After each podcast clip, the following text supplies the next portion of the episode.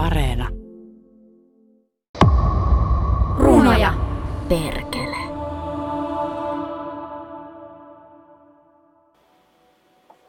Nonni. Sitten tää alkaa. Hyvää iltaa. Tämä on Runoja Perkele podcast ja mun nimi on Laura. Mä haluaisin olla jonkinlainen runosoturi. Tässä ohjelmassa pohditaan suomeksi kirjoitettua runoutta viimeisen kymmenen vuoden ajalta. Mä oon kirjoittanut oman runokirjan, mutta silti musta tuntuu, että mä en ymmärrä runoudesta mitään. Runoista puhuminen on mun mielestä usein aika vaikeaa, mutta niin on äänisuunnitteleminenkin. Ja tässä ohjelmassa kokeilen tehdä niitä molempia. Hemmetti, mistä hiiri on? Tuolla. Tämän jakson runoilija on Aki Salmela, Runojen tekeminen on vapautta. Joka miettii, miksi nykyrunouden määritteleminen on vaikeaa ja kuinka eläinsadut kertovat aina lopulta enemmän ihmisestä. Sanoiko jotain? Sitten soitamme astrologi Seppo Tanhualle, joka toteaa, että parhaimmillaan lukija ja runoilija jakavat saman sielunmaiseman. Lopuksi kuulemme runokollektiivi Black Modernismin tulkitsevan Lammas koostuu enimmäkseen villasta. Salmelan eläimen varjokokoelmaa. Kuudes luku. Oppitunti faabeleista.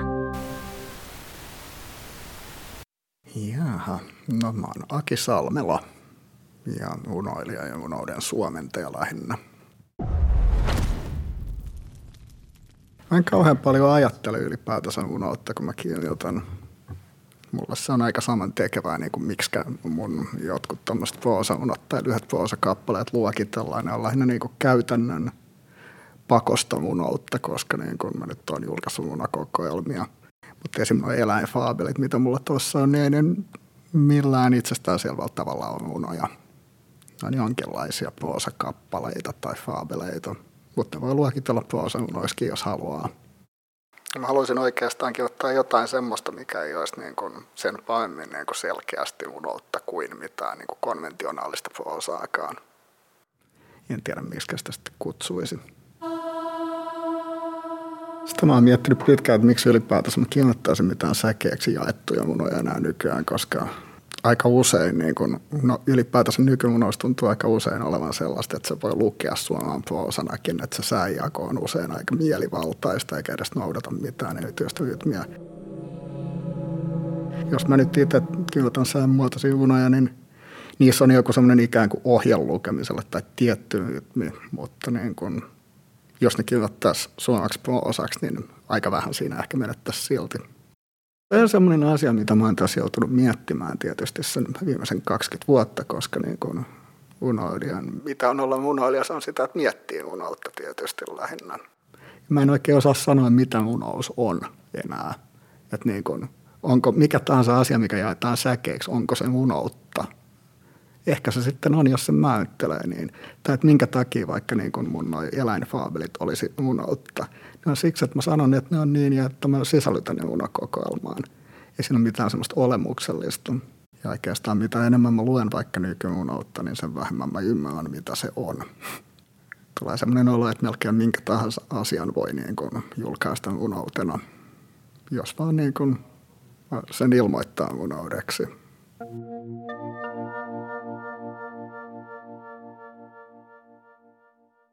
Jos niin kuin munoilijana olemiseen ja munuuteen suhtautuu vakavasti, niin kyllähän se sitä on, että kaikkea alkaa ajattelemaan niin kuin sen kautta. Ja että niin kuin valtaosa niin kuin munoilijana olemisesta on unouden ajattelemista tai ylipäätänsä ajattelemista eikä niinkään kirjoittamista.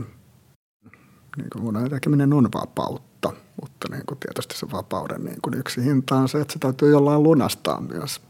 Sen, mitä itse tekee, täytyy olla mielekästä myös muille hylkään valtaosan kaikesta, mitä mä kirjoitan. Se jää jonkinlaiseksi yksityiskirjallisuudeksi. Mä julkaisen oikeastaan vaan sellaista, mitä mä ajattelen, että silloin se on niin kuin avautuu jollekulle muulle ja että se on mielekästi jollekulle muulle. Asiat saa niin kuin ottaa aikansa ja niiden tekeminen saa olla vaikeaa. No, en tiedä. Ei vaivan näkeminenkään aina johda mihinkään. Kuuntelet Ylen erikoisohjelmaa runoudesta. Taidan ajatella, että kirjailijoiden silitykset omista töistään on aina jotain semmoisia niin jälkeenpäin tulevia jotain ajatuksia siitä, mitä ehkä on kuvitellut tehneensä tai mitä olisi halunnut tehdä tai sen sellaisia asioita, eikä aina ole niin suoraan tekemisessä sen kanssa, mitä todella on tullut tehneeksi. Kirjailijat saattaa olla vähän huonoja niin kuin puhumaan omista töistään, musta tuntuu. Siihen sekaantuu niin paljon kaikkea muuta kuin mitä se itsessään sitten oikeasti on se konkreettinen teksti paperilla. Semmoinen niin kuin epäilys tietysti puhun aina vain niin kuin itseni kautta, mutta että jos mä luen vaikka jotain omaa tekstiä, niin mä näen siinä sellaisia asioita, mitä kukaan muu ei voi nähdä siinä koska mä tiedän siitä tekstistä jotain enemmän. Jos jotain sellaista, mikä siinä ei välttämättä näy.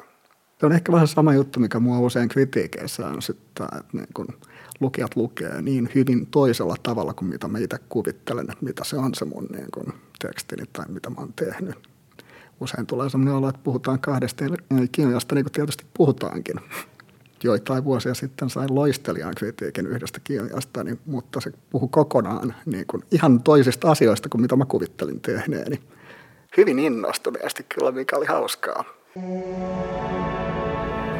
Totta kai kirjallisuustaide on ihmiskeskeistä, koska ihminen tekee sitä, ihminen joutuu katsomaan maailmaa itsensä läpi – siitä me ei päästä oikein mihinkään. Ja sitä itse asiassa mun toi uusin kokoelma hyvin pitkälti käsittelee. Sitä, että kun me katsotaan vaikka eläintä, niin me joudutaan katsomaan sitä itsemme läpi ja tulkitsemaan sitä itsemme läpi ja proisoimaan siihen itseämme. Siitä ei oikein pääse mihinkään. Että mistä kirjoitetaan, kun kirjoitetaan eläimistä? Se on tietysti yksi teema tuossa mun uudessa kokoelmassa eläimen jossa ja siinä aika paljon leikitään sillä, että niin kun aina kun ihminen koittaa kirjoittaa eläimestä, niin hän kirjoittaa itsestään tai ihmisestä. Kirjoitanko eläinsatujen perinteestä? No kyllä ehdottomasti tuossa elämänvoimassa kirjoitan. Mä käytän sitä perinnettä, joka on kaikille niin tuttu, että kaikki tietää heti mistä on kyse, kun tehdään eläinfaabelia tai eläinkertomusta. Se on tosi helkullinen niin muoto.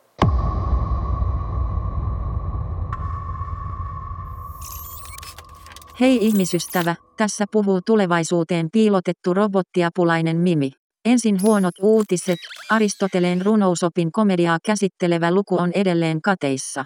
Mutta minulla on teoria. Luulen, että Platon oli kateellinen Aristoteleelle. Siksi aion palkata yksityiset sivän tutkimaan, oliko Platon tuhopolttaja, joka on vastuussa runousopin kadonneesta komedialuvusta. Mieti, Platon polttamassa runousoptia, hahaha.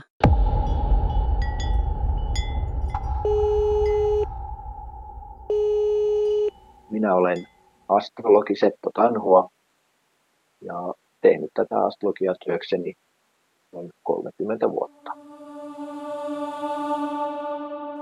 Astrologian tarkoitus selvisi mulle silloin, kun mä tutustuin astrologiaan ensimmäisen kerran reilut 30 vuotta sitten. En ollut yhtään tutustunut horoskooppeihin, en tiennyt edes horoskooppimerkkejä sitten eräs tai mun taitsi-opettaja yhtenä päivänä otti vaan efemeridikirjan esille ja kysyi mun syntymäajan. Ja sen jälkeen hän noin 10 minuuttia kertoi hyvin intensiivisesti, että mitä mun elämässä oli niin astrologian näkökulmasta katsoen tapahtumassa sillä hetkellä. Eli lyhyesti astrologian tarkoitus on ymmärtää menossa olevaa aikaa. Runouden ja astrologian suhteesta voi ehkä sanoa sen verran, että astrologia tällaisena kerrottuna juttuna, joka liittyy ihmisen elämään, niin se on kyllä jonkinlaista runoutta. Ne on ikään kuin pyhiä sanoja, pyhää tietoa, joka välittyy planeettojen kautta. Ja samalla tavalla mä koen runouden että se on todella arvokasta ja tärkeää ja pyhää tietoa. Astrologialla ja runoudella on ihan valtavan iso yhteys keskenään. Ja mä perustan sen siihen, että nämä planeettojen liike on sellaista tietynlaista musiikkia, tietynlaista musiikillista rytmiä, joka on, on to, todellakin se on niin hyvin kaunista mutta myöskin hyvin ehdotonta ja selkeää määrätietoista. Ja se runous parhaimmillaan on sitä samanlaista sykliä, hyvin syklistä, selkeää sykliä, joka, joka siinä oikeastaan täytyy olla, jotta se täyttää tämän runouden vaatimukset, siis minun mielestä.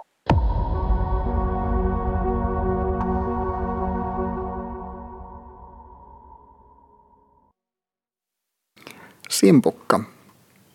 Helmi on ongelma, jonka Simpukka on käsitellyt loppuun saakka. Se on hankinut sitä kaikilta kannoilta niin, että jäljellä on jotain hyvin hienoa, pyömeää ja liukasta. Se kiiltelee auringossa kuin vastaus johonkin, mikä on jo kauan sitten lakannut olemasta kysymys, ja joka on nyt enää vaimea huomion kaiku. Tapa sanoa, ettei mielipiteistä kannata kiistellä. Mustekala. Edes syvästi filosofinen mustekala ei pystyisi koskaan kysymään, mitä mieli todella on. Todellako? Jos muotoilet ajatuksen oikein, se on aina väistämättä totta. Todellako? Jos annat hiljaisuudelle äänen, se lakkaa olemasta hiljaisuutta. Mustekala matkoo käytännöllisiä ongelmia tehokkaasti kuin juulisen olosuhteisiin optimoitu kone. Toisenlaiset ongelmat eivät koskaan ole kiinnostaneet sitä – Ajatuksesta asia on lonkeon kantama tai asiaa ei ole. Uni ei koskaan täytä täysin sen suuta pimeässä valvovaa silmää. Et voi asettua piauden asemaan. Kuin hopeakylkinen kala ajatus livahtaa tämän hetken tuolle puolen ja katoaa musta pilvään. Joutsen. Puolisukeltajan elämä ei ole helppoa. Tuolla, tuolla se taas kuokottelee lammen laidalla eikä näytä aivan yltävän siihen, mitä se pohjasta tavoittelee. Miten inhimillinen lintu jokin minussa ajattelee. Ja tässä me taas olemme, molemmat oman epäonnistumisensa äärellä, kumpikin luontonsa mukaan. Pienhosia. Jokaisen haukotuksen myötä suusta kankaa pienhonen. Minkälaisia pienhosia ne ovat? Ovatko ne kaikki samaa lajia? Merkitsevätkö ne tai niiden laji ylipäätänsä mitään? Päivä on ikävystyttävä. Huone on täynnä pienhosia. Niitä on hyllyjen päällä ja TV-eunalla. Halvan buddhapatsaa hiusnuttualla näpistelee jokin, mikä voisi olla pääkallokiitaja, tai ehkä ei. En tunne pienhosia eikä näilläkään ole siksi mitään selkeää lajia. Eläviä, kuolleita, sinne tänne lenteleviä, huoneen nurkkiin hajoavia. Kaikki havaita kuin epätarkat metaforat – leijona. Jos leijona osaisi puhua, sen jutut ikävystyttäisivät meitä. Kuka jaksaisi kuunnella jonkin niin toisenlain olentoa, kun se jaottelee asioista, jotka eivät edes voisi merkitä meille mitään? Sitä paitsi se on vasta viiden vanha ja siltä se myös kuulostaa. Se on iso ja itseään täynnä. Se nauttii oman äänensä kaiusta ja sehän totta vie kaikuu. Koko TVten keuhkojensa voimalla se kanjahtelee ilmoille petomaisia totuuksia, jotka ovat meistä niin typöjä kenties vain siksi, että me itse ole samankaavaisia olentoja.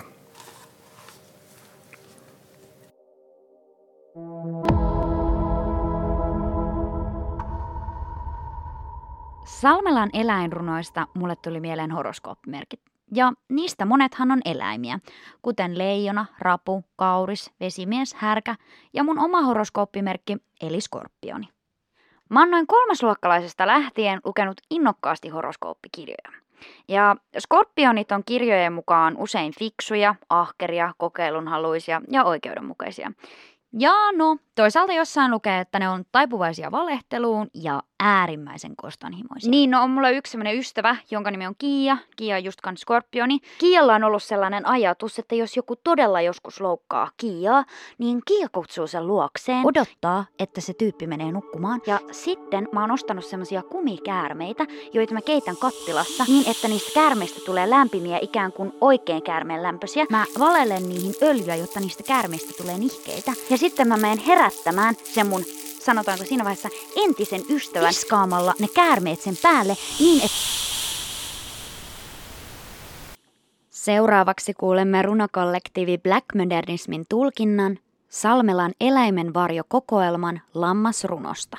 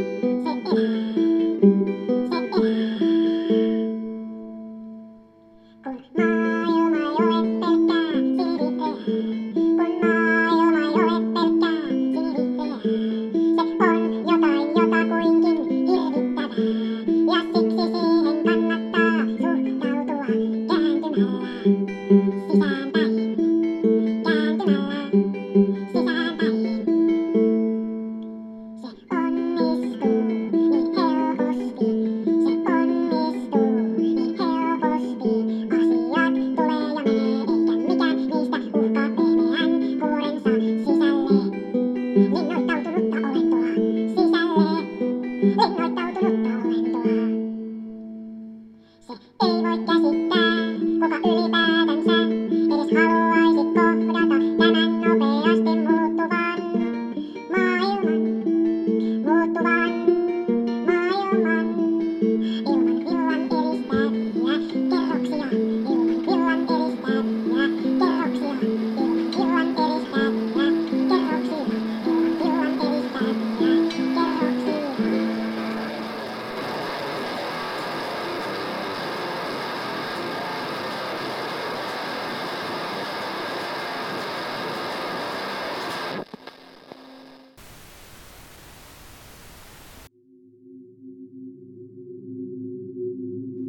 Runoudella ja astrologialla on mun mielestä kiinnostava yhtymäkohta.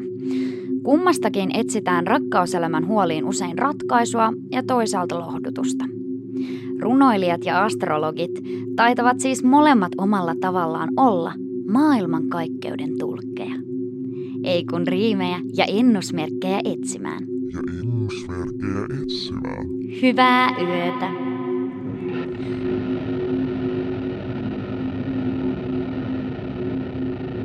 Juontaja ja äänisuunnittelija Laura Palanne, ohjaaja Tuomas Timonen, käsikirjoitus Laura Palanne ja Tuomas Timonen, tuottaja Aapo Koistinen, tilaaja Juha-Pekka Hotinen, Yle Draama.